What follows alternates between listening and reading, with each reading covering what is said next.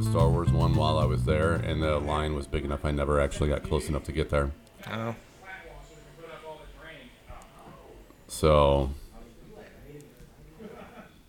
yeah, definitely seeing the need for a lot more insulation and sound control for these rooms right now. Well, I mean, it doesn't really pick up too much on the mic if that makes you feel any better. Oh, that's good. Yeah, but That's good. Um, so all right, you want my new bad dad joke that I got just to start things going, start start things off? Yeah. these are so painful, Ben. Don't don't ask for it. Okay. So I I went to see a uh, Spanish speaking magician last week. He put a rabbit in the house. He waved his wand and he said "uno dos," and the rabbit vanished without a trace. And hello, and welcome to Red Raccoon Radio, your source for tabletop gaming news in Bloomington, Illinois, and beyond. I can hear the groan during your intro. It's just inside of me, and it's nonstop. Uh, anyways, hi, I'm your host, John, and joining me today is. this is Jamie. And it's finally happening. I've talked about this on the podcast multiple times. I've been very excited. We have our first real guest, and that is Ben Rosset. Say hello, Ben. Hello, it's nice to be here. We are so glad that you are, and that you sit so close to the mic and, and are using the appropriate function. Just gonna say you get praised for that around I here. try to I try to impress, you know. You're doing a great job. Thank you very much. Wow, I feel slighted right off the bat in the Just, podcast. just a little called out, Jamie. That's all. Uh, anyways, so yes, welcome to our podcast, and obviously this is going to be kind of a super special episode because we do have Ben joining, but Ben wanted to be a part of what we normally do. So, Jamie, I'm going to ask the question I ask every week: How was the game store this week? Interesting. How We so? had well, so one of the highest temperature heat waves that to hit Illinois in a long time. I don't know of recorded history, but a very very long time hit this week, and our air conditioning was running so hard that the te- and some but some of the pipes go through uh, soffits above the drop ceiling and the hot air plus cold air in those pipes created sweating issues and we had water leak issues where the pipes were sweating down into the store. So interesting would be a good word. On thursday morning i came in and somebody's like hey the light one of the lights in the break room's not on went in there, realized there was water dripping out of that light. They're all flat LED panels, and the the dripping from the pipes had perfectly fallen right down and went right down into where the uh, electrical is plugged into the light and shorted the light out. And so far, we've lost four panels from the sweating. We've got a bunch of ceiling tiles we're going to have to get replaced. But the the only shining light, the silver lining on this is we went back and looked at the blueprints, and all those pipes were supposed to have been insulated, and they're not. So the contractor for our HVAC company came over, and he looked at the pipes, and he looked at the blueprint, and he said some words that we're not going to repeat on the podcast right now because he realized that uh, a mistake had been made and they are absolutely owning the fact that they made a mistake and they're coming and fixing everything. So Jamie, how do you feel that ever since you've opened the store, your automatic rival has been water for some reason? Mother Nature and water win, and they you know water will find every crack of everything. So after uh, the leaking we had from that crazy sideways rainstorm we had three weeks ago now, something like that. Uh, I've been working trying to get quotes to get uh, companies in to help us abate the water. So this week it was all about companies to look at redoing some of the flashing where the roof meets the walls obviously up on the top of the building because I got a guy coming in. I got quotes for tuck pointing around the base of the building where the building meets the city sidewalk. And that contractor is a friend of mine who said, I can tuck point this, but if the water gets in at the top, everything I do down here is completely useless.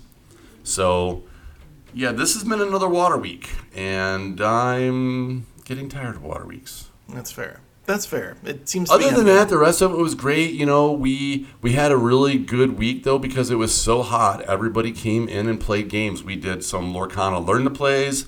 We did Uh, we had great turnout for a lot of our events. Our Friday night uh, 40k group for Warhammer 40k was, I think there was 19 of them here, and it's been just it's the rest of the week was great. Everything about it was great except for those sweating pipes. Now, Ben, you run a uh, board game development club here at the store. How was it having your first meeting actually here within the new area? I don't exactly kind of run the. Oh, fair the enough. Sorry, but excuse me. You are part but- of it, yes. Yeah, definitely a part of it. Uh, as local designers that Yes. uh, want to get together and play test each other's games. Um, so th- this is my first time in here at the new store on Tuesday.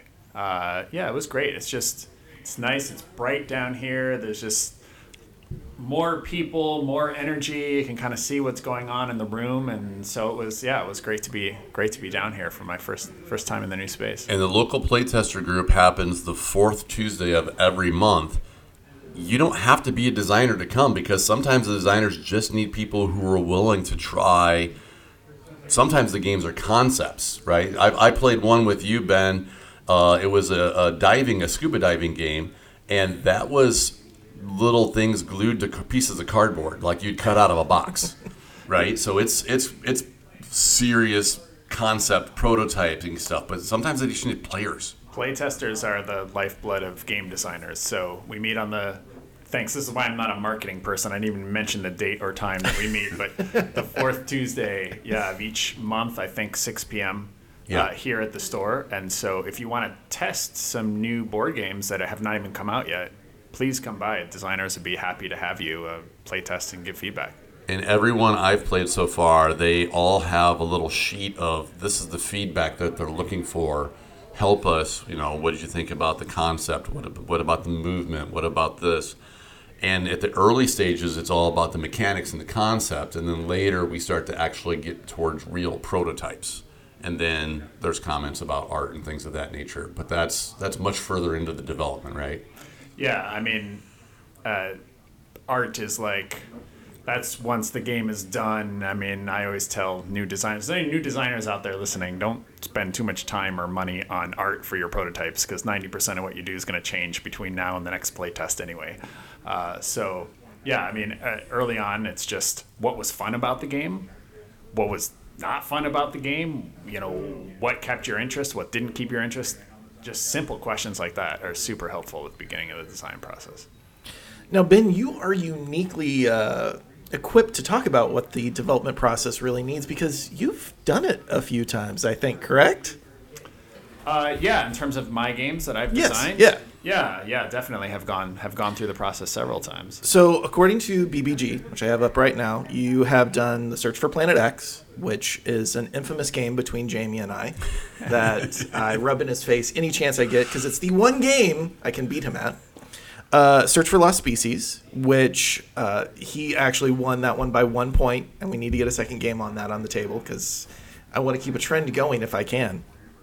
Uh, Between Two Castles of Mad King Ludwig, Between Two Cities, Between Two Cities Capitals, Brewcrafters, Brewcrafters Travel Card Game, Mars Needs Mechanics, Homebrewers, Keys to the Kingdom, which, by the way, the the idea between that and how that was executed, we actually talked about that ad nauseum on the podcast for one episode of just Yeah. the innovative way that that kind of opens up a brand new world as people explore it. So, Oh, thank you. uh, uh, First in Flight and Fromage. That is all within your repertoire. Out of those games, which do you think holds your heart the most? I think uh, of the games that are already out and published, I think The Search for Planet X. Um, it was uh, just the, the inspiration to make that game was when I heard about the real world search for Planet X that's really happening in astronomy right now. Uh, and I love to design games based on real world systems. And so when I heard about that, I immediately thought, "Oh, I have to make a board game about this." And the fact that it's, it's you know, it's done quite well, uh, and uh, just super happy about that and the feedback that it's gotten. And I, I just love that I was able to bring the real life search for Planet X. But they've been looking for it for like game 40 years at this point, right? 40, 50 years because they know all we know is there are gravitational anomalies that are Right. being caused by something. something. and we we don't know what that something is or where that something is. We just know there's something out there that we have not yet found. The uh, right, the correct, the I believe the current theory is that uh, there is a massive planet that's so far away from us that we haven't been able to see it yet because so little sunlight reflects off of it. Uh, that must be causing gravitational disturbances in the outer solar system. It's so cool. Yeah, well, and and I saw something the other day. So we we think it's outside of Pluto's orbit, and I saw something the other day that Pluto has c- completed its first orbit around the sun since we discovered Pluto, because it takes uh, a hundred and something years to make one orbit around the sun, and it has completed the first orbit since we since the first time we saw Pluto. So Pluto's one now, as far as we're concerned. Yeah, right? exactly. In our human-centric Yeah. view of the universe, right? It's finally made it. Wow. Yeah, What a no. what a Cinderella story. Uh, you know, and, and so I, I'm gonna uh, I'll gush for just a second too, because Ben probably won't. He says that uh, Search for Planet X has done well. It's actually 92, number 92 as of this morning on Board Game Geek's top 100 board games of all time. All time. Not Yeah. just this year, not just this decade, all time. Yeah. That's so amazing. now, all right, and and it's number Since 60. you mentioned it, it is pretty amazing. So thanks, thanks for bringing it up. I appreciate it. So, what was it like when you realized that you had slipped into the one? Because you didn't start off in the 100. The game slowly, as it bu- built momentum, kept moving up up the ranks. So, what was it like when you discovered that you had moved into the top 100? It was, you know, could see it coming for a little while, right? Uh, it's like the little engine that could. Is it going to make it? Is it going to make it? It's at 150, it's at 140, it's at 130. Uh, and it made it into the top 100 this past March. Uh, it was. It was one of my, probably my biggest moment so far as a game designer in terms of just a moment where you just feel, wow, I can't believe that this is this has happened. And That's so cool. it was it was a really cool moment. It was validating in some respects. You know, I think most board game designers will tell you from time to time they have that uh, you know fear of that they're not really good at this, and you know that uh, uh, what what, uh, what Why do I have to keep doing this? what's it called when you uh, uh, imposter syndrome? Sorry, Oh, is the word absolutely, that I'm looking yeah. for, right? You know, and uh, I have that all the time about running this game store. I'll be honest. and uh, but so it was a little bit of a, a validation and it was just it's just amazing that on the first page of BGG there there's there's my game and yeah couldn't be more thrilled Well, it's well deserved. For those of you that haven't got a chance to play uh, Search for Planet X or your follow up game, which I want to talk about a little bit later, which is Search for Lost Species, it's very much, in my mind, it is advanced clue. It is not only are you trying to figure things out by process of elimination, but also you have to have these logical elements to it. Whenever you were creating the game, was that kind of a mentality that you had, or was it more it just kind of naturally started flowing in that direction as you had that concept for this? for both of the search for games and search for planet x came first. So when i start a new design and again i like to design games based on real world systems that are connected to, to the real world somehow. Uh, and i think okay well so this is the theme right is trying to find a new planet. So what kind of game mechanics would make sense for that well right away logic deduction right just it Right. just makes sense that Yep. you're astronomers are trying to find a new planet. How are they doing it? They're doing it based on uh, obviously mathematical models and modeling, but they're also just thinking through what is what is the logic of where I should be looking for this thing based on the data that I'm getting. So, um, so I knew I wanted it to be a logic deduction game, and that's all I really had. Right, is the theme and logic deduction. Um, and this one actually bounced around in my head for about a year, I think, until I finally f- just clicked, right? One morning you wake up and an idea just gels together. Um, and then the game came together quite quickly, actually, for how long these things usually take uh, at that point. But um, yeah, just logic deduction just made sense, right? For, for a game where you're looking for a new planet. Yeah, Now, absolutely. I always described it to people as those logic deduction puzzles that we got given in, in grade school and high school, where you know, uh, if Bobby was with Susie on Tuesday night, it, Bobby couldn't have been with you know, Jenny on Tuesday night. So you put the X there to say the times that he couldn't be there. You put the circle in where you're like, okay, he was definitely doing this thing right here. That's how I've always described it. And when Ben, we were talking this week, and you actually called it that it's closer to something like Sudoku than than those logic puzzles too. And I could see that as well. And then after we were talking about it, I was uh, looking at some stuff on BGG for Search for Planet X. One, I didn't realize how many nominations it had for Game of the Year from various places like uh, Dice Tower, the Golden Geek Awards, and places like that too. But I watched a video review from Shut Up and Sit Down, which is one of the Yeah. places I like to. And he actually, in that video, said, This game is like playing Sudoku with multiple play- people at the same time. And I was just like, Well, alrighty then. Yeah. Here we go. Competitive, uh, competitive Sudoku. Yeah, Now, with Ben, the theme. I want to kind of throw a, a curveball at you because we tried to prepare you a little bit, but this question kind of popped in my mind because, in order, to, I would assume, to create uh, a lot of randomness to your games, you've added the app element to your game where you need to download a product in order to be able to play that. Was that something that you had from the very beginning, or was that as you progressed through playthrough, realized there wasn't an easy way to build this mechanic in?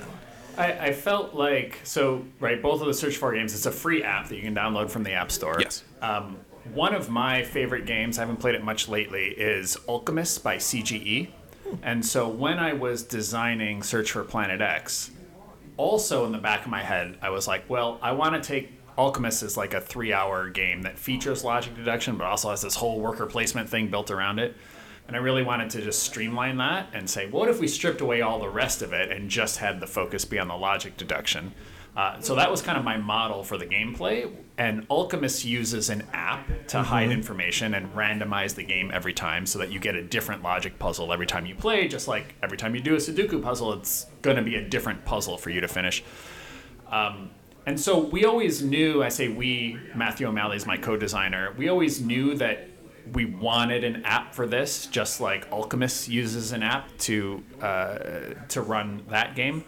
Uh, and so, uh, actually, Matthew has a background in coding, and so he put together a very simple initial version of the app that we could use to do playtesting, which was amazing. Interesting. And then the publisher, once they picked up the game, made a more, uh, you know, professional or official. They made it more of app. robust for it, like, Right. with the visuals and things like Right, that. Right, but we didn't want anyone to have to GM the game, right? We didn't want to have have somebody not play in order Like for the the, moderator other and people to werewolf play. or something who knows what's right, going on. Right. We didn't want to have to have a moderator and werewolf. We wanted everybody at the table to be able to play, and so that's what the app does. Is it it hides and gives secret information to players so that everybody at the table can play the game.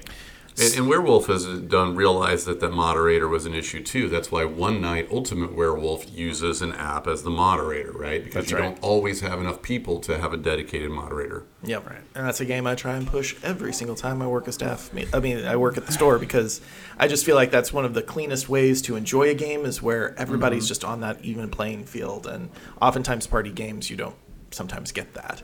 So, Yeah. Now, here's a question for you. You mentioned Matthew as a co-designer. How did that relationship start? Where you guys realized that you worked well together? Because I think it's like four or five games you've done together now. Yeah, we have. Uh, I used to live in Washington D.C., and that's where Matthew lives. So we met in a design group out there, Okay. uh, and we liked each other's kind of design sensibilities and the types of games that each other designs. Uh, and Matthew has this product that he does for a different company called Knot Dice. Not sure if you're familiar with Knot Dice. No. They're kind of they're like uh, dice that have Celtic knot designs into them, and the Okay. designs on the dice go all the way over the edge, so that if you put the dice together, they make these Celtic knot designs. It's kind of a game. It's kind of a puzzle. It's kind of just a table toy, something to have on your coffee table. Um, he's run a couple Kickstarters for it, and I was out in Las Vegas for a friend's uh, wedding. This was like 10 years ago, and I was walking through uh, the gardens of Caesar's Palace, the big casino out there, and they have all these these curated gardens, right? And and the, the, the you know the bushes and the landscaping, all kinds of comes together and goes in and out of each other, almost like a big Celtic knot, right? It's like kind of how the uh, the gardens are set up there. And so I had this idea for a tile laying game about making kind of Roman gardens. And I thought, oh, Matthew did those knot dice. He knows how things connect together. He knows how to work that art, yeah. it. so I asked him to kind of help me with this design, and that design is what ended up being between two cities that we worked Oh, on together. And that was our first design together. Um, obviously, the theme changed from Roman gardens to city uh, building. Um, but so it was a good experience. You know, two heads are better than one. And so we have done a bunch of games together since then. It's very cool. So, you know, obviously you're active within the board game community here. As a person who uh, is just going to start out, because this is what probably our audience are wanting to ask, someone's just starting out today. What are the tips and tricks you're giving them to get started? What are you going to tell them to say, hey, if you want to make sure you get as much success as possible, these are the things I recommend? To be a, a board game designer, uh, first I would say design what you love. So if you love games about zombies, design a game about zombies. If you don't, then don't design a game about zombies just because you think it might be a hot theme or topic right now. So this is kind of like Dwiggy's working on a game about disc golf because he loves, loves disc golf. Yeah, design, do what you love, design what you love, because you're gonna have to play test this thing a bunch, and so you better like playing the game that you're designing, and so design it around a topic that you really like. That's number one. I always um, wondered if it was like I, I used to hear all these stories because Volition is a video game company in Champaign, and they made like Saints Row and some other games. And I always wondered if the QA people that were just beating on this game over and over again to find every bug in the code just absolutely hated it by the time they got to the end. Yeah, I mean, I'll speak from the board game tabletop process, uh, and that's my second thing: is you have to enjoy the design and the development part of it. There's the initial creative outburst, which is the initial design, but once it gets to the table, the first thing you're going to find out is that almost everything is wrong with it and needs to be changed, and so you have to embrace and enjoy that process of iteration and that process of change and that slow almost evolutionary type of slow incremental change over and over until you get to something that is worthy of being a published board game. So both to be successful you have to like both parts of it the initial creative design and then the iterative slow improvement of the development process. Have you ever was it hard to start accepting criticism of something that you were passionate about or was that just kind of in the back of your head like this is if i want to make it better i have to just accept this cri- criticism. It's still hard as a i mean i've been designing games for 15 years and it's still hard. I still take it way too personally when somebody says they don't like a design and that is really important. I'm glad you brought that up is not to take it personally. If somebody uh, i have written on my whiteboard at home feedback is a gift say thank you. And i have to remind myself of that all the time because as a human being, I get naturally defensive when somebody says they don't like something that I made, and so uh, you you can't take it personally. They're not saying something bad about you as a person, uh, and they're trying to be helpful. And feedback really is a gift, uh, and so you over and over and over got to remind yourself: don't take it personally. You know, say thank you. Don't argue with somebody who's trying to give you an idea for a game. Um, and uh, yeah, it is difficult. It's very difficult. So my my my feedback story. I don't know if I've ever told you this or not. I was at Gen Con, and Gen Con, um, they used to do if you bought a trade day pass to go as a retailer, and you did you did this stuff on Wednesday before Gen Con opened. On Thursday, they would let media types and retailers in one hour early to the vendor hall. So I was in there, and I was just kind of wandering around, and I was over near the CMON booth. Uh, everybody on this podcast knows I'm a big Zombicide fan, so I'm over there. Huge. And um, I get asked if I want to sit down and demo a, a brand new game that's not even been released yet. And I'm like, yeah, sure, why not? You know. And I sit down at the table and I get a demo of this whole game, and it's Rising Suns is what it, the game became. And I'm talking, and they're asking for feedback, and I was really not feeling the game at that point, right? And I said, well, this asymmetric unit of movement and everything, I, I'm just not feeling it, and I all this stuff, and I was just kind of going on and on about all the stuff that I didn't like about the game, and from a retailer perspective. And then the, the designer kind of moved away and walked away, and then somebody else was like, "Wow, that's kind of ballsy to cri- to criticize Eric Lang's games to his face." And I was just like, "Who's Eric Lang?" Right? Like, "That's Eric Lang. He's done all these other games." And I think it might have been the first year that I had the game store, so I didn't. I had I, now I've met Eric. He thinks it's funny that I remember this, and he doesn't remember it at all. Yeah. Um, but you know, at the time, I was like, I didn't even know who Eric Lang is. Yeah, he, he's good about that. He said on a podcast once that he oftentimes will bring a game to game night and say, "Oh, my friend is designing this and needs some feedback. Can you guys help me out?" And it's actually his design because he wants people to not think the designer's in the room, so they'll be brutally honest. That But he's really good unbiased that. response, yeah. Mhm, an unbiased response. Yeah. That makes sense. Absolutely. Okay, so we've beat up Ben a lot about being a designer. I have a couple questions too. Can we change topics a little bit and talk about Ben's other job? Sure.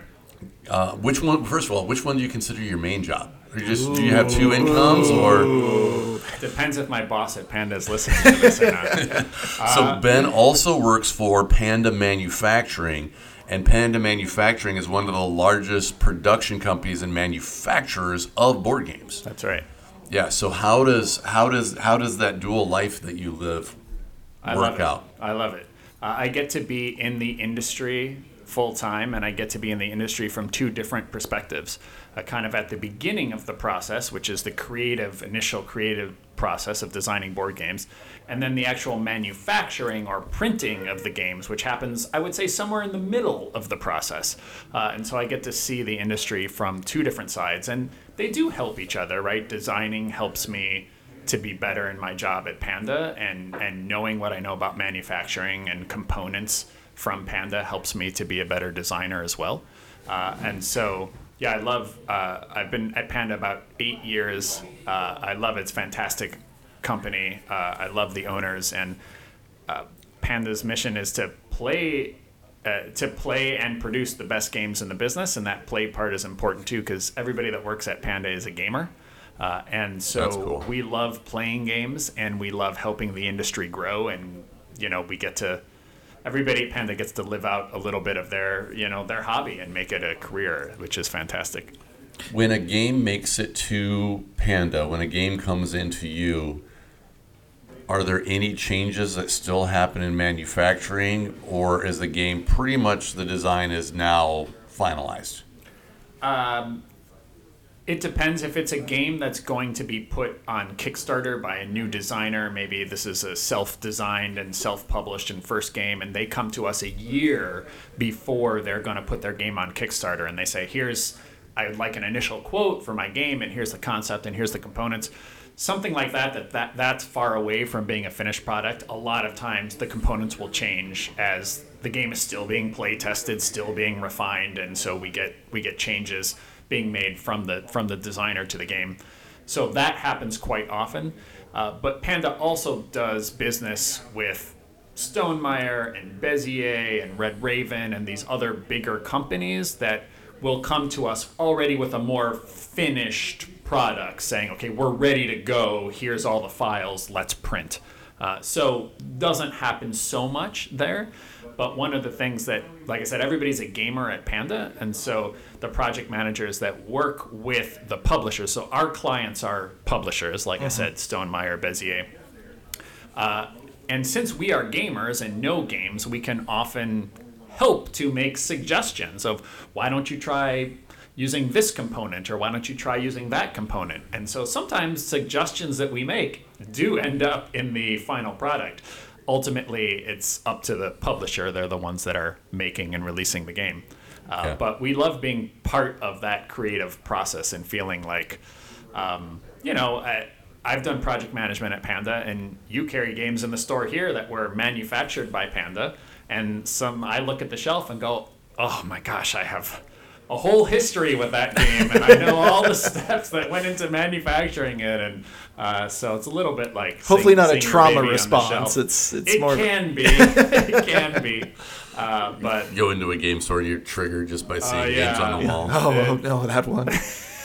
I remember that person. Yeah, that's happens. That happens.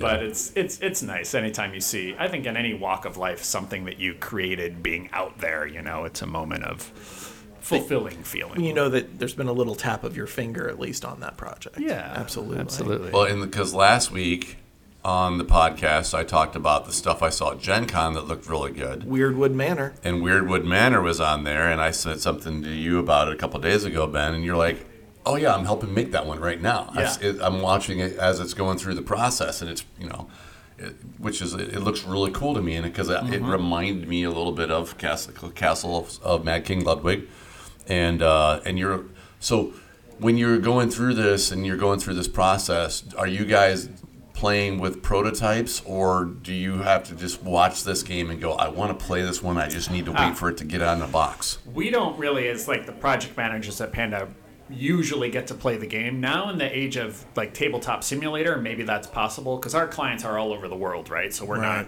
i'm working with weirdwood manor guys but they're in vancouver british columbia so i'm not going over to their house to play the game with them right so most of the time we don't play the game um, sometimes uh, the publisher will say, "Hey, would you hop on Tabletop Simulator and play with me?" And you know, we're generally happy to do that. Um, but a lot of times we don't know if the game's any good until it comes out. Right? We're printing, we're manufacturing the game. Yeah. They know the rules. They do all the play testing. Right? We're just, um, as uh, my colleague Brent likes to say, we're making the donuts. You know, they're bringing us the recipe. So, um, so That's sometimes fair. we play the game, but usually I don't. I don't really know. Are there other games though that you're watching the components going, I want to know how this works. I want to play this game. Yeah, well, we you know the like they'll upload the rule book, right? I could read the rule book if I want and get some insight, but and, of course just talking to them about how does the game play, and that does help, right? If you're it's part of the service that Panda offers is because we are gamers. I can say, well, what is the point of this component in the game? What does it do in the game? Oh, well, you might think about using a wood meeple for that instead of using you know this that The 24 other. karat Right, yeah. gold icon of Yeah, the so symbol. we- yeah.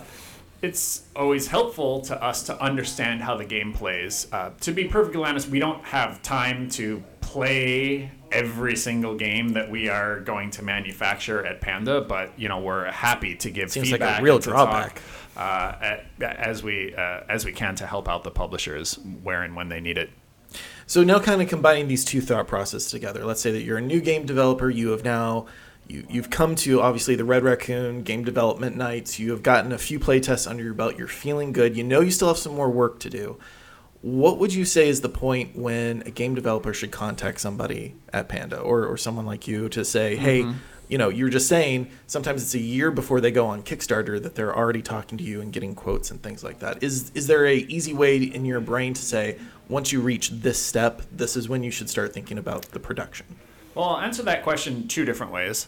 First, if you are not planning on self publishing, if you're just a designer who wants to get your game published by an established publisher, like Right. you're going to pitch the game to Stonemaier, Bezier, Yeah, Red 'cause Raven, between or two anybody cities else. is a Stonemaier game. Right. So that uh, I in in that sense, I think your game is ready to pitch when your playtest when your playtesters start asking you, when will I be able to buy this? That question is always a trigger to me to go, this game's pretty close to being ready. If they're ready to give me money for it today, then it's it's good and it's ready to pitch. Excellent point. Uh, from a self-publishing perspective, if you are going to put a game on Kickstarter, if you are going to be a publisher yourself and want to self-publish, um, it's good to come to Panda or another manufacturing company.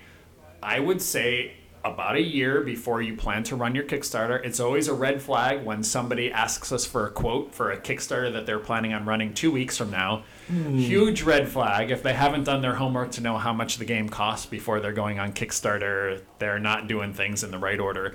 So uh, I would say at least six months before your game is going to go on Kickstarter, you should have the rules generally set, 90% done. You should have a really good idea of what the components are going to be. You should have an, an at least an idea of like what you think the box size is going to be.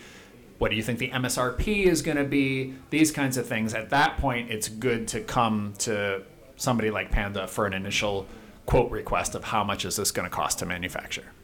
Interesting. That makes sense. I mean, yeah, if, if it's two weeks out, you know, you don't even have your prices finalized for what you're going to charge your end users. Right. You know, we've had a bunch of local folks who have come in here and asked me to look at their prototypes and go through it with them. And then I spent a lot of time talking about its shelf presence. What does it look like when it's sitting on the shelf? You know, do you have names on all the edges so that if a customer picks it up and puts it back, however, we can't control customers picking things up and walking around the store. We'll eventually figure out where they moved it to and and put it back the way we want it. But it could be 20 minutes, it could be five hours, it could be three days before we notice something got moved. So, what does that shelf presence look like? I always had a massive issue with the older printings of Pandemic, which is one of the best selling games of all time, because it was weighted in such a way that it constantly tipped over and fell off the shelf. It was, and it would either fall backwards or fall forwards. If it fell forward, now the box is all banged up. If it fell backwards, you couldn't even see it on the shelf because the bottom edge was a barcode and some legal text, but nothing that said the word pandemic anywhere on it. And so, I, I think if, if somebody's not really got their ducks in a row and hasn't talked about that stuff way far in advance, that makes sense. And I know two main offenders that I think we've talked about on the podcast before was the Road to El Dorado, which was a beautiful box of, you know, it was very black, had gold lettering. Oh, Isle of El Dorado. Is that what it was? Yeah, Isle of El Dorado. Very different game than Road of El Dorado. Fair. Sorry. Excuse me. But it was yeah, it's a big black box with gold letters on it, and no. The first print run had no printing of what the game was inside the box. Yes. There was nothing on it.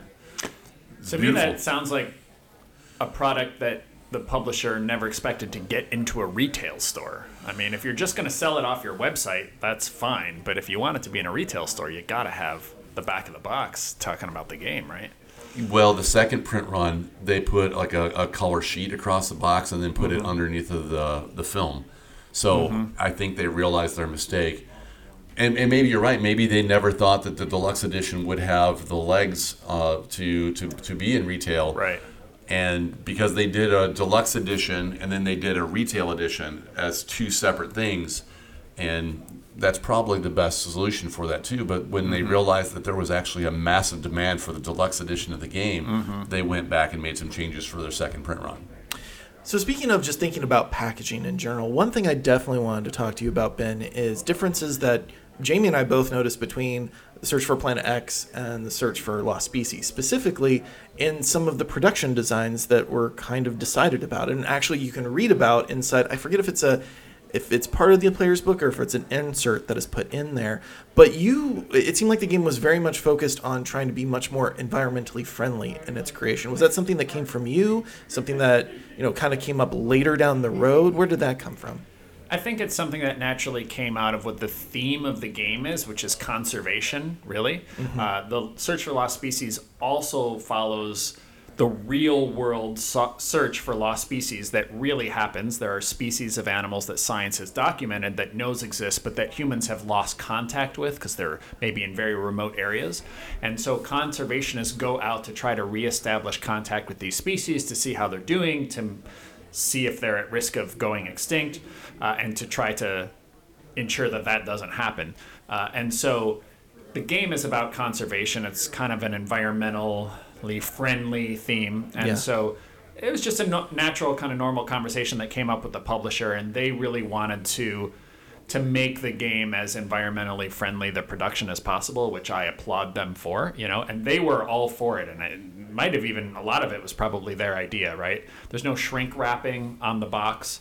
Um, instead of plastic bags inside the game, there are uh, paper bags inside the game, Yep. which is more of a renewable resource. So they did a really good job of trying to live up to what the theme of the game is promoting, which is conservation, and they tried to do it with the manufacturing. And I will say, I don't think any of the pieces suffered from that or, or the game's playability. Like, I didn't, it felt still very polished, just very different than what I was expecting from And we some both noticed it pretty much right off the bat as soon as we were opening it up. Before we even found the insert in here, we're like, "Oh, this is cool." And then the insert was in there, and we're like, "Oh, okay, that, that totally makes sense."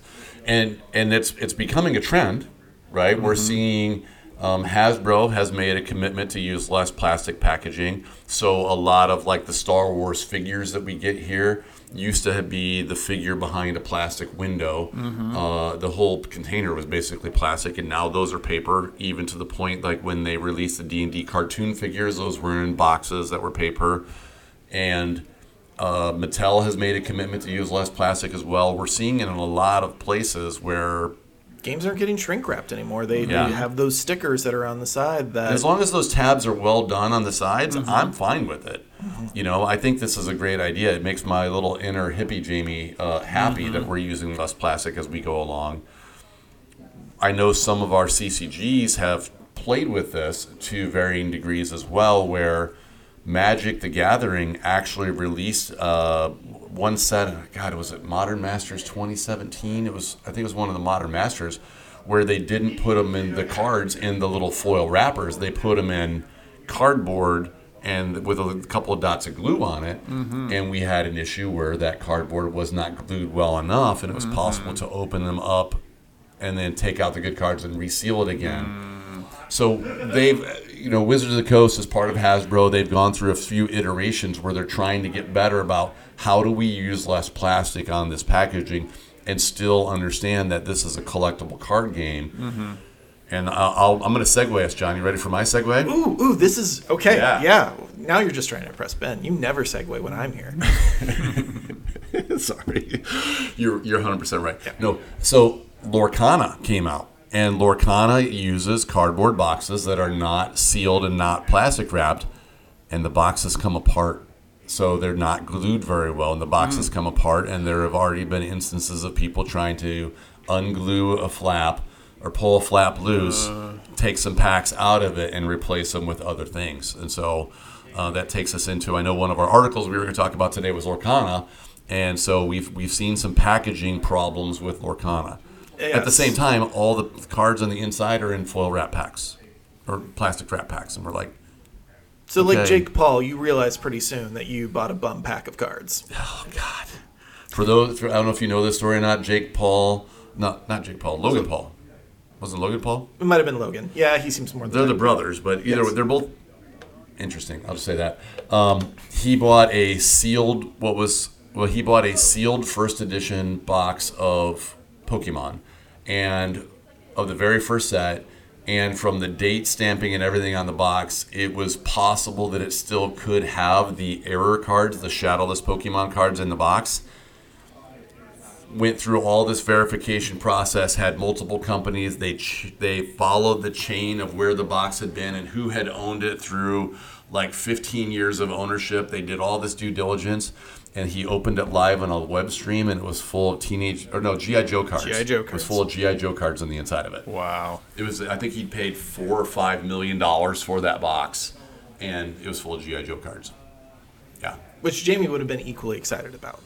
He, you would have been pretty. Not if I'd spent four or five million dollars, I would have been excited. Well, that brings us, yes, into more of a, an article that we have about Lorcana, uh, coming from Christian Hoffer at Comic Book. We read so many of his articles. Uh, so apparently, Disney Lorcana is starting to get a reputation as not necessarily being a, an easy game to come across. I know, shocking. As Jamie, what's the number one question you've been asked in the last week? Do you guys have any Lorcana in stock? That's No. it, over and over and over again. Do you have anything? When are you getting more? Yeah. No, we don't have anything. Um, when do we get more? We don't know. That's those, those are my two questions for the week. Yes. And sadly, there's many game stores that are taking the opportunity to profit greatly from the scarcity of these cards. Well, Uh, I don't know that it's sadly. I mean, I think Okay. that could be what we talk about, right? It's a, and it's. God, how do we how do we go about approaches? So there have been. This article says that there's price gouging going on. Okay, and I don't know that I agree that it is price gouging or not. And, and there's price gouging to me, and I think there's plenty of legal definitions say that it has to be on necessities. Right. Right. Price gouging, like we had toilet paper issues during COVID. We had issues with inhalers. We've had issues with baby formula Anytime there's an earthquake in California, water skyrockets to you know twenty dollars a bottle, that sort of or thing. gasoline. These things that we need as humans for basic necessity, and I don't think that games fall into that. I mean, I think that games are you know fun and they're a good, important part of our lives, and we know that there's important developmental aspects to them that we can have for kids playing games. But I don't know that price gouging is the right word because of the implications of that as well. Now we have had there are retailers and there are retailers here in central Illinois who have absolutely they have charged market pricing on a game as opposed to MSRP because manufacturers suggested retailing pricing mm-hmm. versus market pricing are two very different things. And this is it leads to a much bigger conversation about you know one of the questions that you guys asked me really briefly before we started this is what's the difference between a Lorcana the TCG Pokemon TCG what's the difference between a TCG trading card game versus a CCG which is a collectible card game? And as far as I, I have ever heard, there is no difference between those terms whatsoever. You know, these are all ultimately collectibles, especially when you take something as Disney has cultivated a collectible pins and collectible hats and collectible even. Um, uh, my friend John went out of his way to get a uh, it's a it's a water bottle. They call them sippers. In the theme of they released a new one there for the for the Tower of Terror because of the anniversary year this year. It's pretty cool. But those sort of things have all gone collectible, and people buy them, and then they will sell them for a marked up price, right? Beanie Babies, as an example, and Concert tickets. I mean, oh. things happen in all kinds of industries. Yes. Yeah. And so, where is that line of when is it appropriate and when it is not appropriate? And that's a bar, big part of what's going on right now. You know, we're we're we've reserved all of our Lorcana in the store for using it for our in-store events to promote building that community, and we're we're trying to keep everything reasonable. We're trying to because as a store, it's very frustrating. I will tell tell you, as a store owner, it's very frustrating for somebody who comes into the store and then will buy something in the store and immediately put it on eBay for three or four or five times the value of it. So retailers, I think, have been getting trained by some of these people who are flippers to say, we are going to if somebody's going to profit off of this, why can't we profit off this? Because we did all the work to order it, to bring it in, to educate, to bring this product all the way through to development, to get this to the point where it's in the store and there's hype about it, and somebody else gets to show up one day and just buy it and flip it and make take all the money off of there. And it's, I don't know. There's a, there's a psychology that goes to all this, and so I'm interested in hearing your guys' opinions as well. So I was actually talking to Ben before we got on the podcast about this, and I one of the biggest thing that kind of stands out to me is the fact that Robin's Burgers, uh, Robin Burger, not that it's Bob's Burger spinoff, uh, has in the past focused more on providing games to big department stores before local game developers.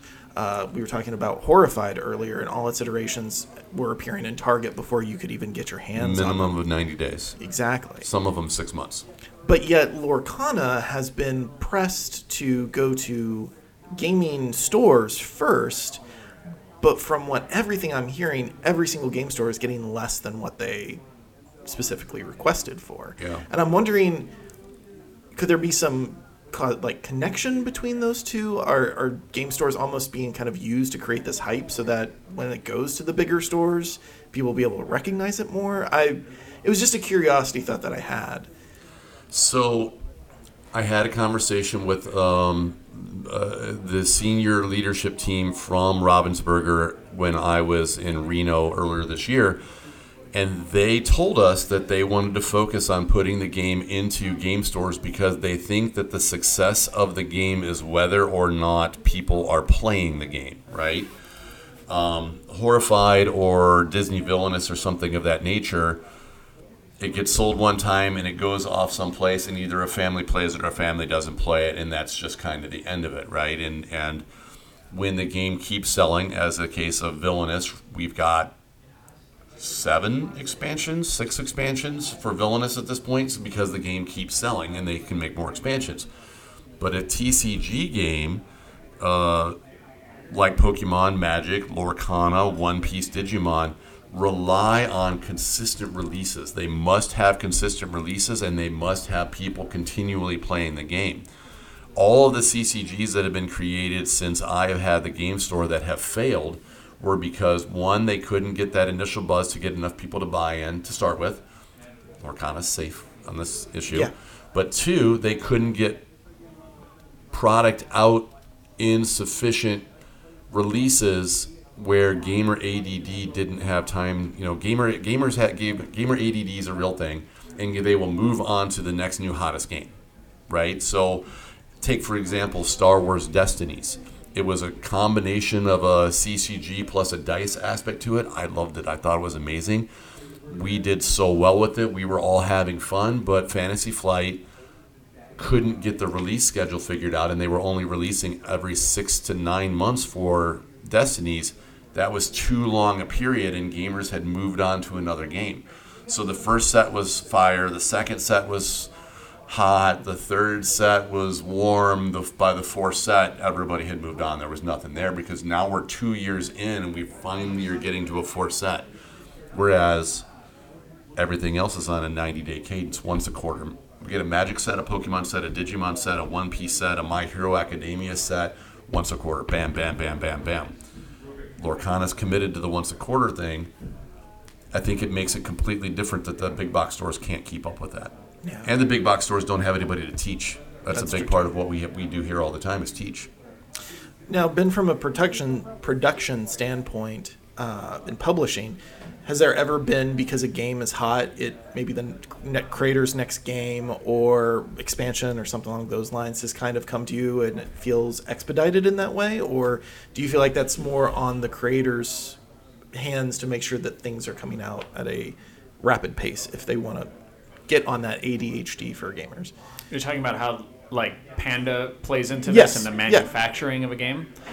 Well, there can be choke points at a lot of different places, right? So that six to nine months that it took for more Star Wars Destiny's content to get out was that because they weren't creating it fast enough and the designers weren't designing it fast enough? Did the factories they were using just not be able to make it fast enough to get it shipped out? That could have been uh, part of it. Uh, you know, we saw this during COVID, right? There were all kinds of shortages in different products because you can't just go from making a hundred thousand of something to making three million of it two days later. You just don't have the capacity at the factories to do that, and it takes years to spin up new factories and additional lines on factories to to produce more of something. So. Um, so that can definitely be a choke point. You know, I know you guys talked about um, uh, Spiel des Jahres uh, a couple of uh, weeks ago on an episode, and I know that the the Spiel committee is really concerned with that, right? Like they will not have a game even recommended for nominated for a win Spiel if they are not convinced that the manufacturer and the publisher working together can get enough of it made so that it can be purchased by people that want the Spiel des Jahres nominated and winning games.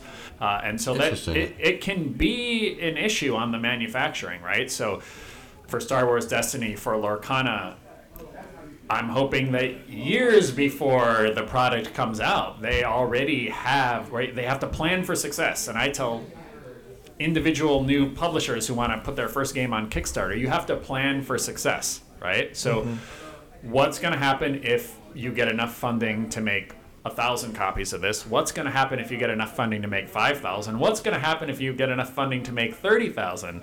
It's very different distributing thirty thousand of something than it is distributing one thousand of something. I never Um, thought about that. is your manufacturer if you want to do a reprint right away how long is that going to take right so uh, yeah that is something that should be taken into consideration uh, when you are launching a new product and, and that, that time schedule definitely the manufacturer has to be a partner with you to having this planned out ahead of time And that was one of the things I hypothesized uh, with a conversation about Lorcana. I don't remember if it was on the podcast or not, but you know, during COVID, we had paper shortages, card stock shortages specifically, where when Pokemon exploded into popularity because people were bored and stuck at home and looking at old things again in uh, late 2020, early 2021, Pokemon told all everybody, all their retail partners, like, okay, well, we can't get card stock right now to make more Pokemon, which only fed into kind of some of the crazy frenzy and some,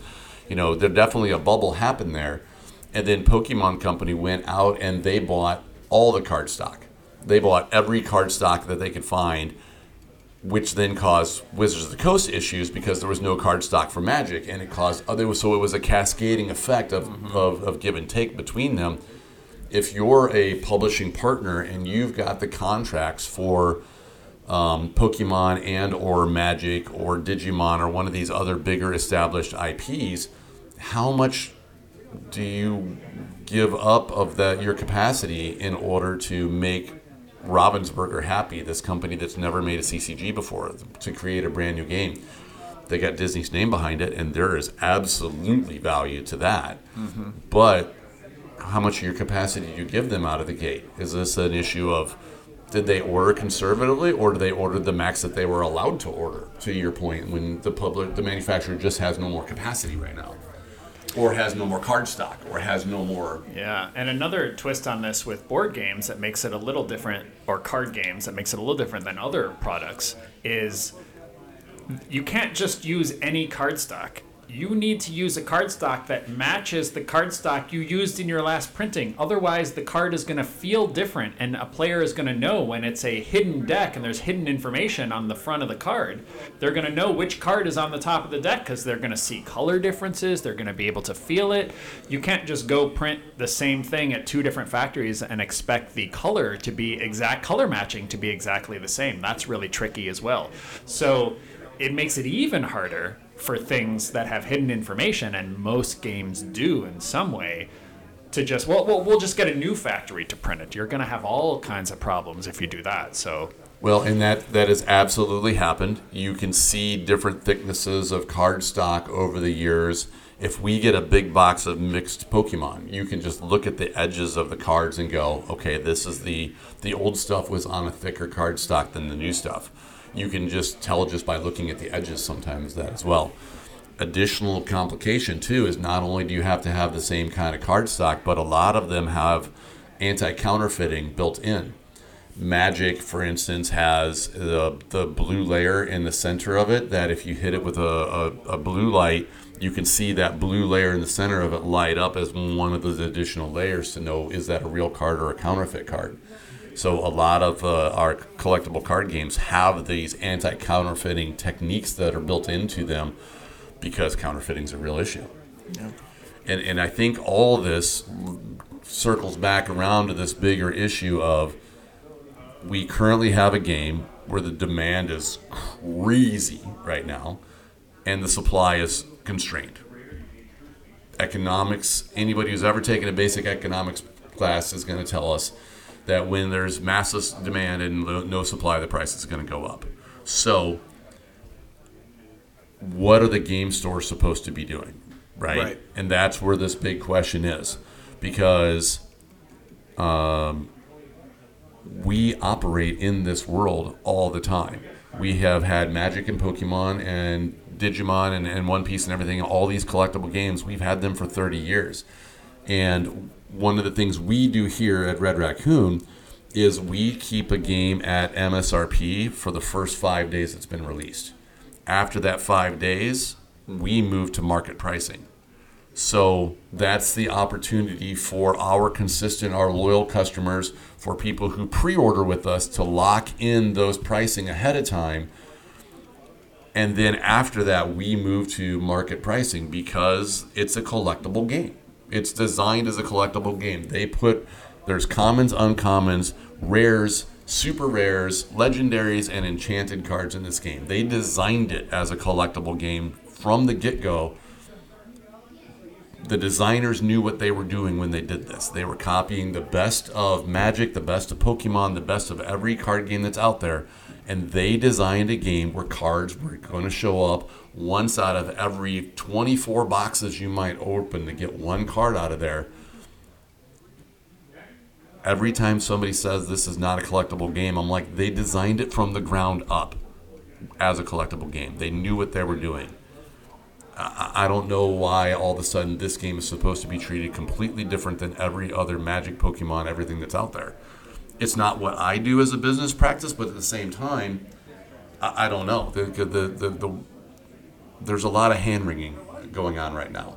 And that, that's my perspective. Again, Right. I'm always interested in your guys' perspective. Ben, if you have any thoughts on that or not. I have some similar thoughts, and I was an economics major in undergrad, right? So economics is real, supply and demand is real, uh, and so I have I have some mixed feelings about this. I, I I understand that the price has gone up, like you said. There's more demand than supply, and you would know firsthand how difficult it is to run a friendly local game store and to make profit on that.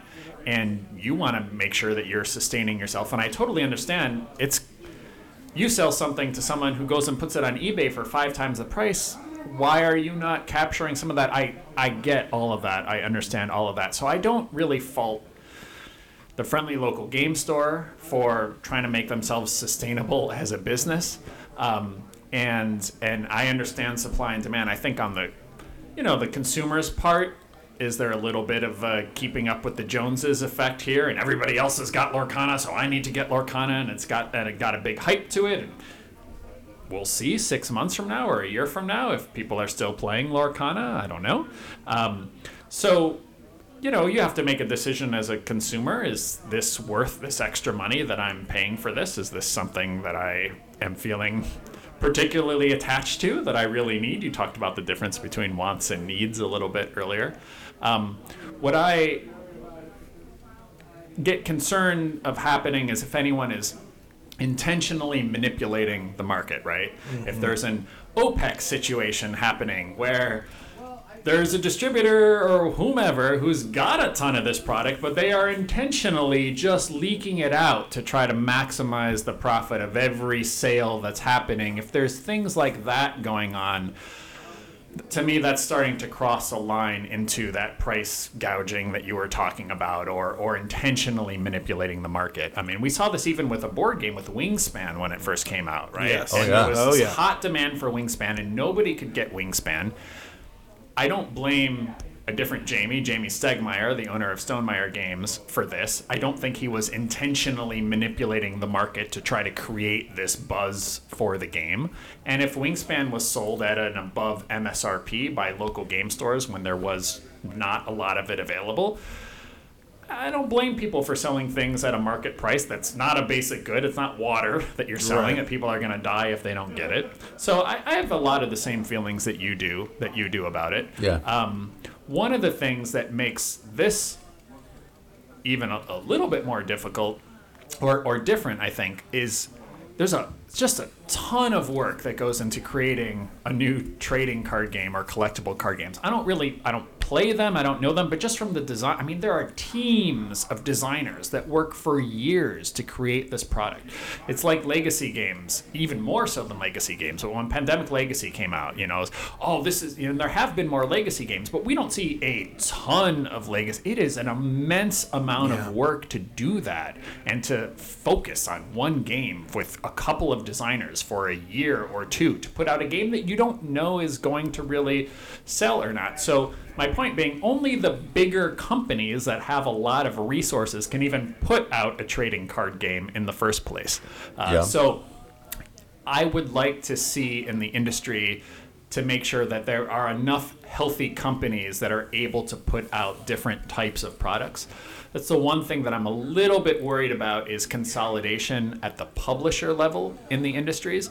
If there's only one publisher or only two publishers big enough to put out a trading card game, there's a lot of incentive for them to manipulate things in a way to profit maximize because they don't have any competition and there's nobody else big enough to do it. Uh, and so I think it's so super important that you know Kickstarter. I'm so glad to see that it has stayed relevant through COVID. Uh, that we keep it easy for new companies to new publishers to enter the market and to put out new products uh, because ultimately if there's only one publisher in the world making board games we're going to have a lot more of these types of problems than, than if there are a lot. So very encouraging of the mom and pop new publishers to keep coming in keep entering the space and not have the super big companies of the industry colluding in a way to bar access to you know create uh, to enter the market And that's actually a great segue to another article that we were going to talk about today because uh, Asmodee, which is a publisher we've now talked about multiple times on this podcast, uh, doesn't always just cater to the fans of their products. They also have to cater to the people that own them as well. And the Embracer Group, who uh, uh, bought uh, Asmodee for, I think, 1.3 billion, I think, a few months back. I think it was some like 1.4 maybe. Okay. It was it was a lot. It was a lot. Well, they, the Embracer Group themselves, has suffered kind of a, a $2 billion, not loss, but uh, one of their deals they were trying to make with the Saudi backed Savvy Gaming Group has crumbled apart. And apparently, that is going to have repercussions through everything that Embracer owns, and that might also be Asmodee. Uh, I'm reading an article from uh, Chase Carter at Dicebreaker, and he goes on to describe how it sounds like this might cost you know 17,000 jobs because of this falling through of this deal and companies like Asmodee might be affected by that. Now, it also goes on to say that Asmodee is 70% uh, gave a 70% increase to the Embracer Group's entertainment and services segment. So they are huge on their list of, you know, you guys are top sellers. Thank you so much in this division. But at the same time, Asmodee has to answer to them just as much as does you know the audience for their games. And as you were saying, Ben, when you have these big names that all of a sudden aren't just I don't know if I want to say doing it for the fans, but when they are very much focused on the business model of it, I think you're right in saying that you know something gets lost in the translation a little bit there. Yeah, I think. Uh, I mean, as the industry grows, which I think everybody in the industry says that's a good thing, right? We want the industry to grow. Um, but as it does, it is inevitably going to change as the industry matures. As there is more money in the industry, there is more opportunity and, and incentive for individual people to act in nefarious ways. Uh, where they wouldn't have even bothered years ago because there just wasn't enough money involved. Uh, and so, as the industry gets bigger, uh, as companies get bigger, uh, we were talking before the podcast started. If you've got a company of five people, and then five years later you've got a company of 500 people, the culture of your company is going to be different. It Yeah. just is. Things cannot stay the same as things grow. Uh, and and the tabletop industry is no different.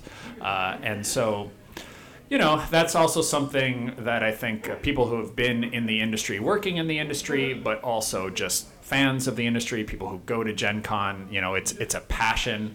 Um, and as the industry grows, how much of that kind of camaraderie and togetherness and we're all in this together do we start to lose because there's a lot of money involved now uh, so it's something that i you know worry about a little bit but it is inevitably going to happen as uh, as the industry is worth more money b- decisions get start to be made based on business decisions and not based on my passion for creating this product and bringing joy to people Ben is staying up at night thinking, okay, if there's a civil war between Asmodee and Fantasy Flight, who who do I side with? I don't know. In this war, who's the winner? I understand that. Well, so far all of your games are are published by companies that aren't affected by Asmodee, right? I think Stonemaier's did some of them. Renegade has brought the Lost Species ones out. right Um, uh, I never say the name. Who the the first to flight is is it Artana? First in First in Flight, which is coming out this fall. Thanks for thanks for bringing that into the conversation. Is Artana Games? That's right. And would you tell us a little bit about that game? Is- That's the newest one coming out from you, correct?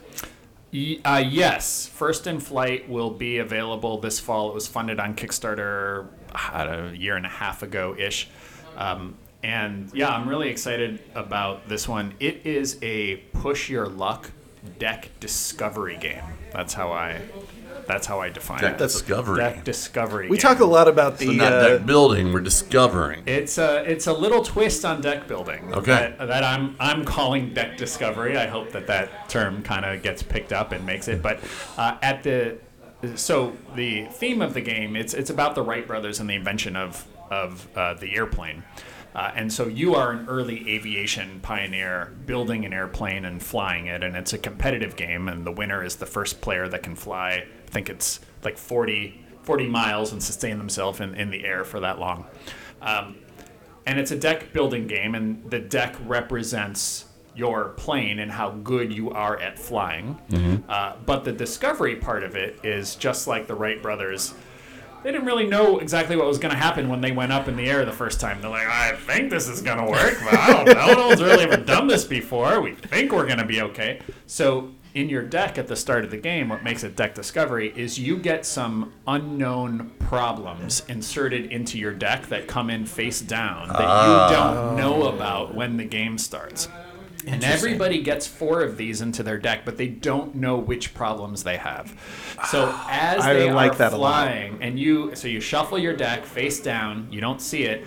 As you are starting your first flight, you are encountering problems with your plane that you don't know are going to show up, and then you have to deal with those problems. So that's the deck discovery part of the deck building.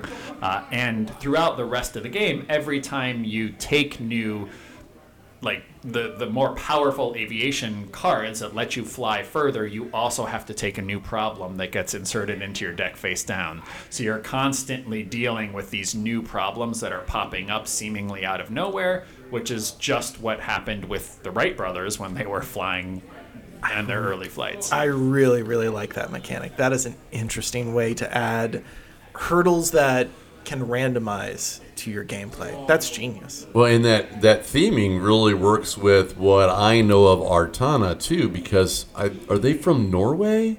They're from somewhere in Scandinavia, Scandinavia, aren't they? No, no, they're they're from they're from here. They uh, they were originally the two partners. One of them was in Massachusetts, but it was bought out by Genius Games, which are familiar with Genius Yeah. Games down Yeah, in St. yeah. Louis. So actually, Okay. it's a St. Louis-based company. Maybe now. it was just the sales guy that I always talked to from Artana because the first time I remember running into them was over Tesla versus Edison. Right. But all the Artana games, the most of the games that they put out all have a science and discovery theme, right? Because Tesla versus Edison with uh, AC versus DC power, which and then there was a then there was a, a faster dual version of it, Right. and then they had Lovelace versus Babbage and Einstein was a really cool discovery puzzle piece kind of game. Right. I really really enjoy their games, and I but I I missed they got bought by Genius Games. We have a ton of their stuff too. Yep. Right. They did Subatomic and Ion and uh, cellular, not cellular, Uh, cellulose. cellulose, Cellulose. and, uh, Jamie- cytosis. Yeah, Cyt- Jamie. oh yeah, cytosis. is Jamie loves the science games. Yeah. they're they're one I of his secret loves. Yeah. Yeah, that's cool. So uh, I didn't realize they were with Genius Games. That's that's pretty awesome. So Genius Games is is First in Flight published by Artana, owned by Genius, or That's is it going to be published by Genius Games? It's going to be published by Artana. Artana will be the logo on the box, but Okay. the Artana brand is now owned by Genius Games. So That's cool. ultimately, it's published by Genius Games. Well, because it's a science and history game, it definitely will appear at Red Raccoon when it comes out. However, that's still going to be a, a few days It's- away, I, correct? I think it's uh, maybe late September when it'll be. It's on the water right now, so I think I think late September they're saying retail. I don't know if they have an exact retail release date yet, but September October I think it should be should be in stores. Okay, Yeah. that's cool. So I love the art style on the box too, Thank you. the cards. So if you're looking for a game to somehow bridge that gap between uh, now and when that game comes out, we can definitely take a look at the new hotness that is at Red Raccoon and talk about some of the new games that are there. Which, if you don't know, I sent you a, a Facebook Messenger that has the photos of the new hotness upstairs. And there's a there's one game that you know really caught my eye, and it's this uh, Search for Lost Species that is on the new hotness. It looks really fun. I think people should definitely give it more of a try if they haven't I have a already. good feeling about that game. Yeah, game. me too. Definitely. I, I feel like it's a winner for me. Yeah, buy one for everybody in your family. Great Christmas gift, Great Halloween Christmas. gift, whatever. Absolutely. Yeah, Did you see um, one of the games that I am interested in and checking out that that just came in the other day is My Island. It's from Kosmos. It's a sequel to My City, and My City was like a sleeper hit, and then it got uh, you know it kind of dribbled out of the store, and then it got all of a sudden hit with a ton of nominations for Game of the Year and stuff when it came out. Then you couldn't get My City anywhere. Goes right back to all the supply chain stuff we were talking about. Um, My Island uh, looks super interesting to me as a co-op kind of developing and working through the resources and stuff on the island as you go on there, and it's a legacy game. Every three get rounds, you open up an envelope and it gives you new challenges that you have to overcome. So your island will get customized and developed over time as you play it. Looks looks pretty cool. I'm, I'm definitely interested in checking that one out. You were talking about that on the Facebook video you did yesterday, Yeah. but you also talked about After Us, which is a game about after the fall of human civilization, who's there to pick up the pieces, correct? Primates. Correct. primates and the your your primates your your tribe evolves and grows depending on how the you you go about trying to recruit new members for your tribe and how do you pull them in and how do you uh, you know develop your team out as it goes along I got to play that at Gen Con. Have you Oh, played you? it yet? no i haven't yet Yeah, it's a simultaneous deck building game, Oh. which is great. I'm all for simultaneous. Gameplay in traditional mechanics. never And have to wait for somebody else You don't to have take to wait turn for somebody else to take your turn. Everybody takes their turn at the same time, and then uh, when you're adding new cards to your deck, you're choosing which piles to draw from, and they're face down piles. So, like, I'm going to draw from the blue deck, or the red deck, or the yellow deck, and those decks do different kinds of things. So, you don't know exactly what card you're getting into your deck, but you have an idea okay, I'm getting a red card, which comes with these general kinds of powers. Okay. But everybody's kind of making that decision and just taking the cards into their deck at the same time, so you don't have to wait. Uh, so it, you know, has very little downtime, which I liked about it. Okay, that's cool. That makes me want to try it even more because I hate sitting and waiting for my turn sometimes. Uh, I did get a chance to play Wild Tiled West. That was a game that we knew was coming out from Direwolf, and I got a chance to play that with Chris James um, and, and Michael last weekend. Chris, of course, used to work here, and we, we played tons of games all the time. And uh, and you you were hanging out with Chris at the Board Game Geek Hot Games Library um, at Gen Con, Ben. And we played After Us together there, actually. Oh, is that where it was? okay, okay. Uh, Wild Tiled West was it was cool. It was a it's a polyomino game where it, it felt like there was some some elements of patchwork where you're trying to get these pieces and fill in your board uh, and score as many points as possible. There was definitely some elements of like Barenpark in there where you're trying to build out all the rides for your your amusement park.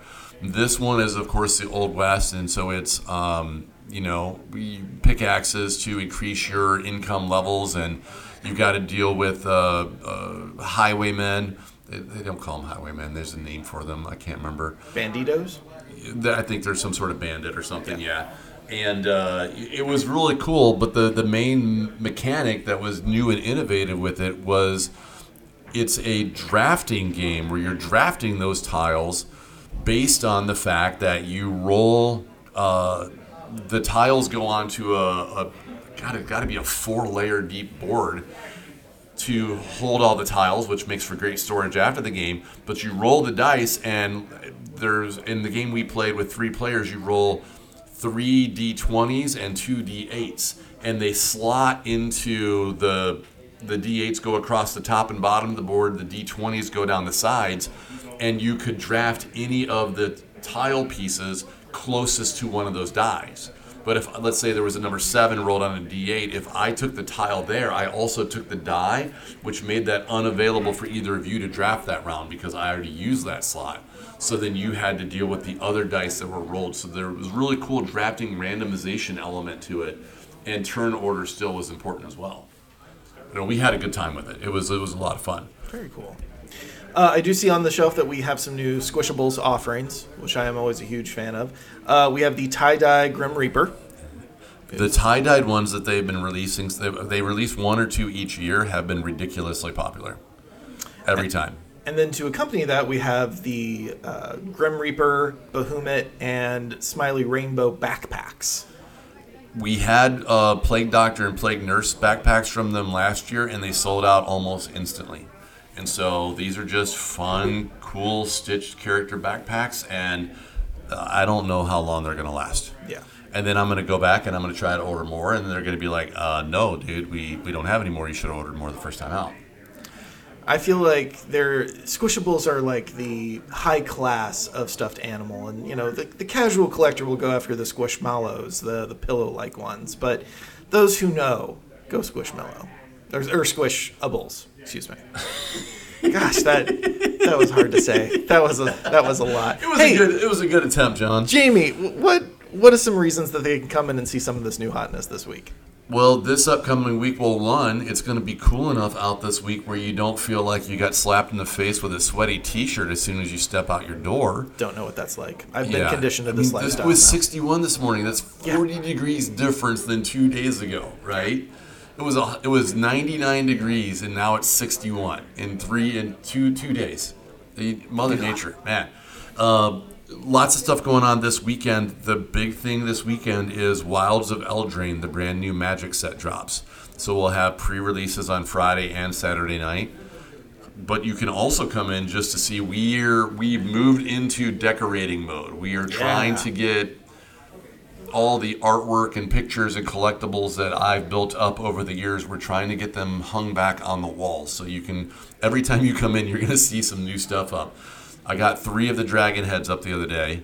People are like, "Why'd you leave a gap?" I'm like, "Because in Tiamat order, the white and the geekiest green one aren't here yet. So if we're going to keep the heads in the order of Tiamat's heads, they need the white one to go there and the green one to go over there. Um, tons of artwork going up, uh, lots of games, and um, also Zeta Coffee just got a fresh restock on some new ice cream flavors. That's dangerous. It is dangerous to work here at the store now. I'm happy that they got new flavors. I'm sad that there's a production halt or whatever where they can't get the blueberry waffle cone back because that's still my What? favorite. I haven't even gotten to try that one yet. Well, I got the last scoop yesterday. You monster. He added some new flavors though, so Okay, I'll- there- I'll there'll take be a new look things today. to explore. The Zeta Coffee uh, being added to the store has been interesting for us as the the employees who work here all the time. What do you think? Any thoughts on coffee and ice cream and candies in the store?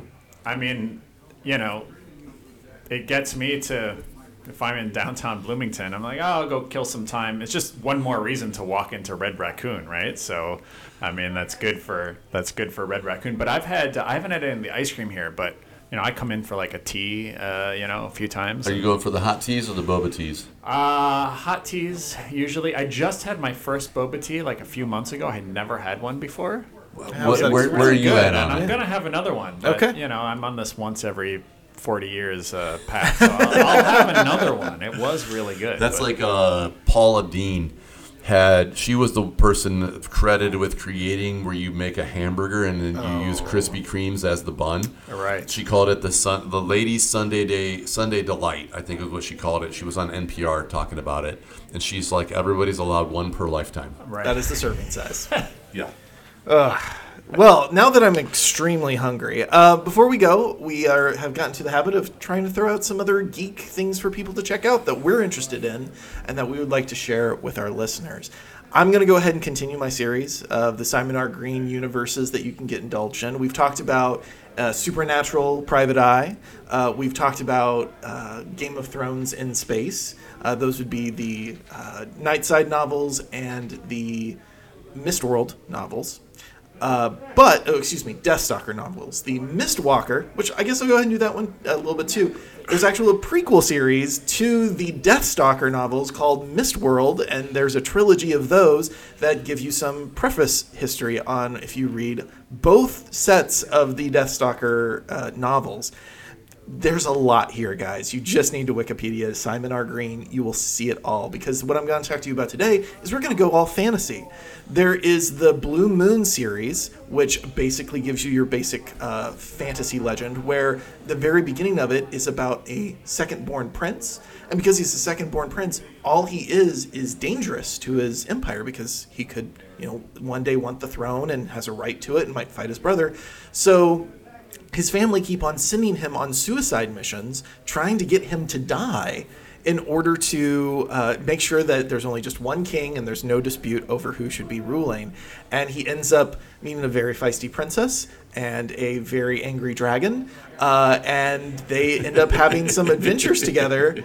Uh, that are unconventional to say the least. And once again, there are elements of this series that will then flow into another medieval series we can talk about next time, which is called Hawk and Wolf, and it's about uh, procedural crime in a fantasy timeline. Uh, but also, there's elements of it in the something from the Nightside series because they talk about certain gods in this uh, Blue Moon Forest world that show up in the actual Nightside series as You've well. just taken yourself down a whole rabbit hole, haven't It's you? insane. I have loved these books for so long. This is the you've now figured out why I started this podcast. I was just waiting for the day to talk about Simon R. Green. You have to make a video. Yeah, everyone's video got to see a big smile on your face when you're talking about oh, this. It's yeah, yeah. it's amazing. And the man has like retired series and then created news. It's yeah okay. So- I'll do a video so I'm- novel on that later. I, you know what, you, we were talking about video, what I see in my head when John's talking about it, because you guys can't see how animated his hands are, like trying right. to connect the lines together. That meme that goes around from It's Always Sunny in Philadelphia, where he's got the whole cork board with all the lines. Who is drawn. Pepe Sylvia? Yes, Who is exactly. Pepe Sylvia? Exactly. Uh, okay, so for my media one this week, uh, I have two of them, and I'll go super fast on them. One is I watched both episodes one and two of Ahsoka, came out this week, and they're awesome. If you're a Star Wars fan, you got to watch them, right? Uh, great lightsaber battles. Uh, apparently, history making in the first uh, woman versus woman lightsaber battle. I did not realize that. I never paid attention, but apparently it's a, a big thing. And I still can't imagine anybody that you could cast that would make a better Ahsoka than Rosario Dawson. She was amazing. Yeah, so Absolutely those were great. I don't want to give away any spoilers other than just go watch them, right? The other one is I am almost done and I spent extra time doing chores around the house because I do chores while I listen to audiobooks. And I'm almost done with the Book of Accidents by Chuck Wendig Oh yes. he did uh, he's done a ton of novels over the years. I first twigged onto him because he did the star wars aftermath trilogy which is essential if you want to know how the heck we got from raiders uh, raiders of the lost ark. That's the story I want to know. how did we get from raiders of the lost ark to F- a force awakens? That's an interesting story. How did we get from return of the jedi to a force awakens right? Episode Mm-hmm. 6 to episode 7 this trilogy will solve so many pe- questions people have. Um, but this book is a complete Left field. yeah so different than um, any of his other writings that I've, I've read. It's it's it's almost horror it's it's pretty much horror it's it's got it, it some Cthulhu esque elements and multiple dimensions and you spend a whole lot of the book going what the heck is happening here and now I'm at the the apex where it's all come together and it's just yeah I've really enjoyed this one too so something completely different. I normally would not read a horror novel or listen to a horror novel, and this one has just had me hooked. I like the spooky. You got me. You got Yeah. me hooked in on this. All right, Ben. What do you got for our listeners? I'm gonna go non non non gaming, non non tabletop, not even digital. Oh. I'm gonna give a little shout out to history. Oh Uh, no. I'm, a, I'm a history nerd, and uh, I volunteer at the History Museum here in uh, Bloomington McLean County History Museum. Oh, And it's an awesome museum. If you like history and local history, you should come check it out. And uh, a couple other history things I want to throw out. Uh, well, one that's digital.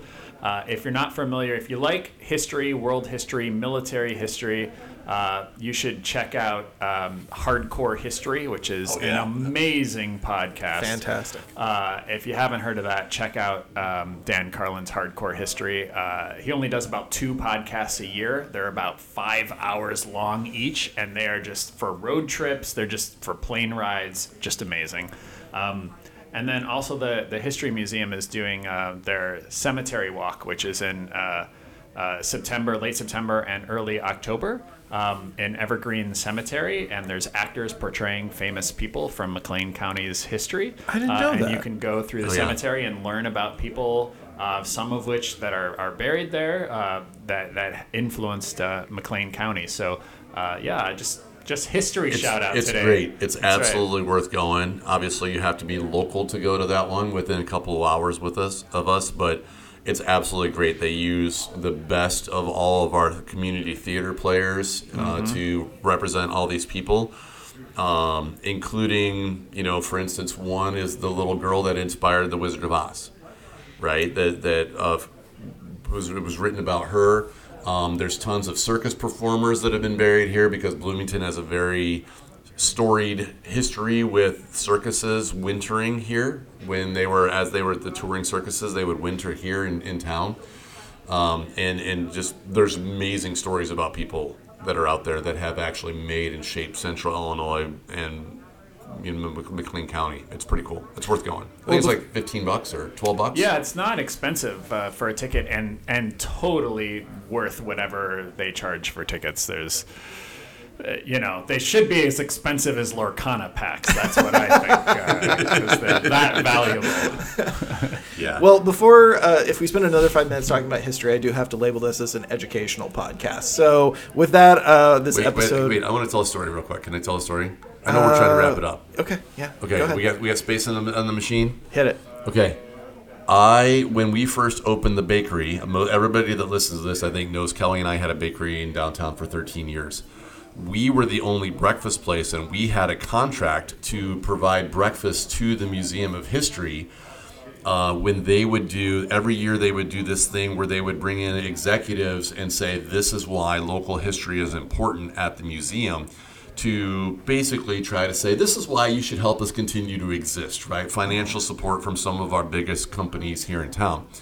And so I would have to, Kelly would make the breakfast, I'd help her make the breakfast. She would have to leave and go be a school teacher. So I would take all the breakfast over to the museum and have to serve it everything. And then I would have to sit there and wait, and I couldn't clean it up until it was all done.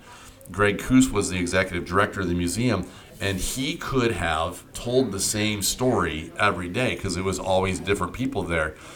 Instead, because he's Greg, every day he told a different bit of history. So, over the course of all the years at the museum, I got all this amazing history knowledge about hmm. Bloomington Normal, which is a place I did not grow up here, right? But I know more about local history of Bloomington Normal than most people who did grow up here because I had to sit and listen to Greg, and he's a fascinating speaker. So there is so much cool stuff over there. Just another plug for the museum. We do, and we've partnered with them on a lot of stuff over the years too.